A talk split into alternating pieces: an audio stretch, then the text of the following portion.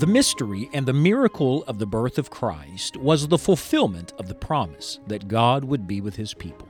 The very name Emmanuel means God with us, and Jesus Christ is our Emmanuel.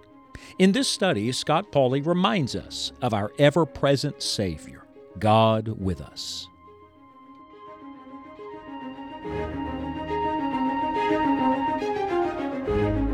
Today, we begin an exciting new study in the Word of God that is based on a principle woven throughout all of Scripture. In fact, it cannot be confined to one text. We'll have to walk our way through the Bible.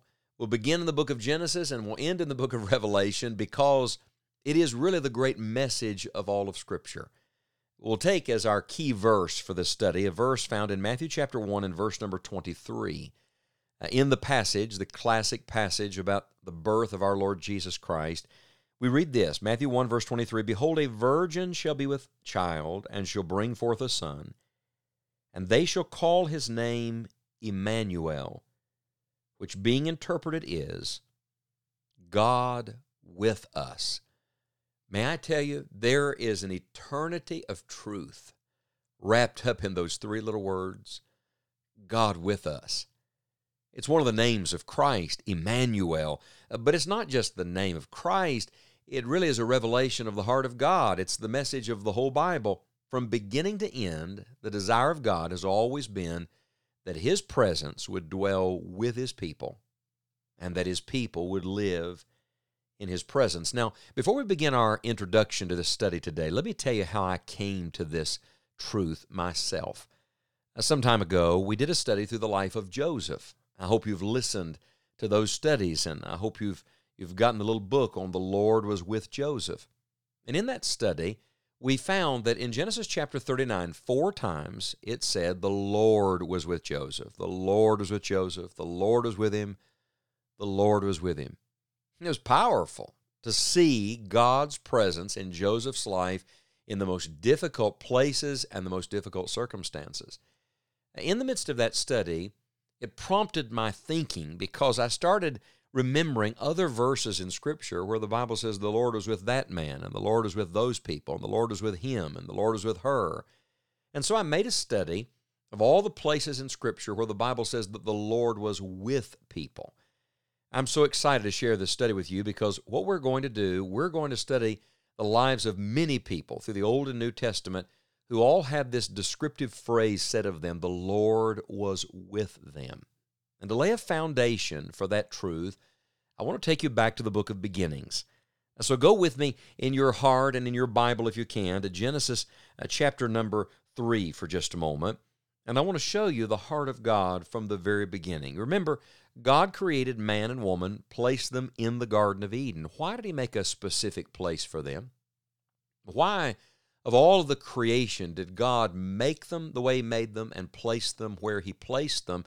And the answer to that was because He wanted to be near them. You see, the Creator came into that garden.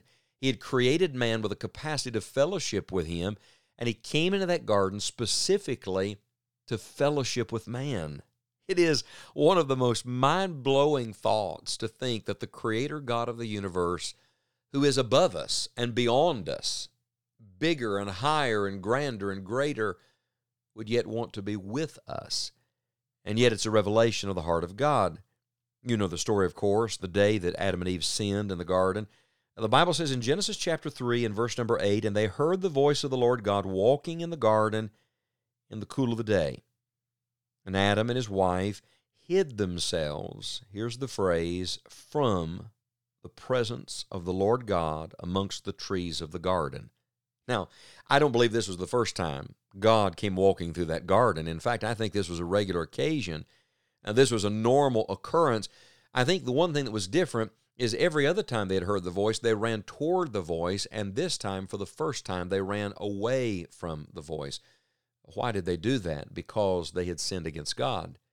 Remember what the prophet wrote Your sins and iniquities have separated between you and your God. And so suddenly, man is moving away from God, away from the presence of the Lord. The very next chapter, Genesis chapter number four, records for us uh, their son. Perhaps you know him. His name is Cain.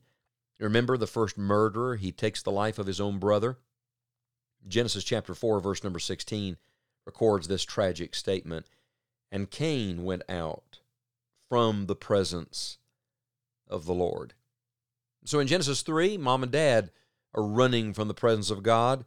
What does it do? It perpetuates this, uh, this sinful line, this sin in the mainstream of humanity into their children and to us, I would remind you that all of mankind, apart from Jesus, is moving not closer to God, not nearer to holiness, but further and further away. Sin always separates. The Bible says there is none that seeketh after God. And yet, here's the amazing thing God continues to seek after man. From the very beginning, man was the runner and God was the seeker. Some things never change. You see, every person on earth at this moment is either uh, coming into the presence of the Lord through Jesus Christ, coming God's way, or like Adam and Eve and Cain and every other sinner, running away from the presence of the Lord. And in every generation and in every nation, God is seeking individuals who would walk with Him. You remember Enoch walked with God, and Noah walked with God, and Abraham was the friend of God. And God called Moses up into the mount for 40 days to spend time with him. He called the children of Israel to Mount Sinai to speak to them. He established a tabernacle and later a temple, and his, his Shekinah glory, his presence would come down and commune with them there. God has always longed to be with his people. And then, if that were not enough, and it was not, Jesus came. We come full circle back to Matthew 123. Emmanuel, God with us. God became a man without ever ceasing to be God. Why did he do that?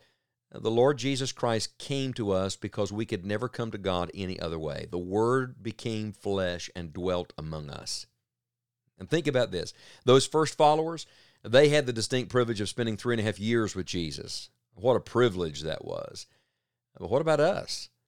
Well, after the death and burial and resurrection of Christ, he ascends back to heaven, and just like he promises, he sends his Holy Spirit to live inside every one of his fathers. Why?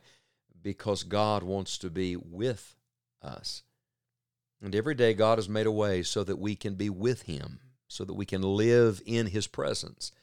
And then where does the whole story end? Oh, I don't want to get too far ahead of myself, but it will end in Revelation. And God Himself shall be with them and be their God. Uh, we will be in the presence of God forever and forever and forever. I want to say to you that the greatest goal in life is to be in the presence of God. The greatest privilege in life is to be in the presence of God. And you don't have to wait till you die or Christ returns to be in the presence of God. You can be in the presence of God right now. How's that possible? Because God has come to us. And all through Scripture, God's revealing to us His heart for His people. And what is that? He wants His people to live in His presence. And we're coming back to the Word of God in the next study. And we're going to start walking through these occasions where the Lord was with specific people and learning lessons that we can apply to our life. I want you to do one thing as we begin our study. I want you to pray that God would teach you what it means to live every day consciously in the presence of God, to recognize God with you. It is the mystery, the miracle that the Creator God of the universe, knowing we could never come to Him, would make a way that he would come to us. Emmanuel, God with us. During busy seasons of life, it is important to be consciously aware of God's presence. In all seasons and in all circumstances, God has promised you His presence. Emmanuel is not simply a name, it is a promise. Be sure to visit enjoyingthejourney.org and sign up to receive Scott's weekly newsletter, Helping Your Joy, delivered each Thursday to your inbox. Your joy will be helped with short devotionals, ministry updates, and Scott's upcoming itinerary. Simply click on the subscribe link in the top right hand corner. From Scott and all of us here at Enjoying the Journey, thank you for allowing us to be an encouragement to you.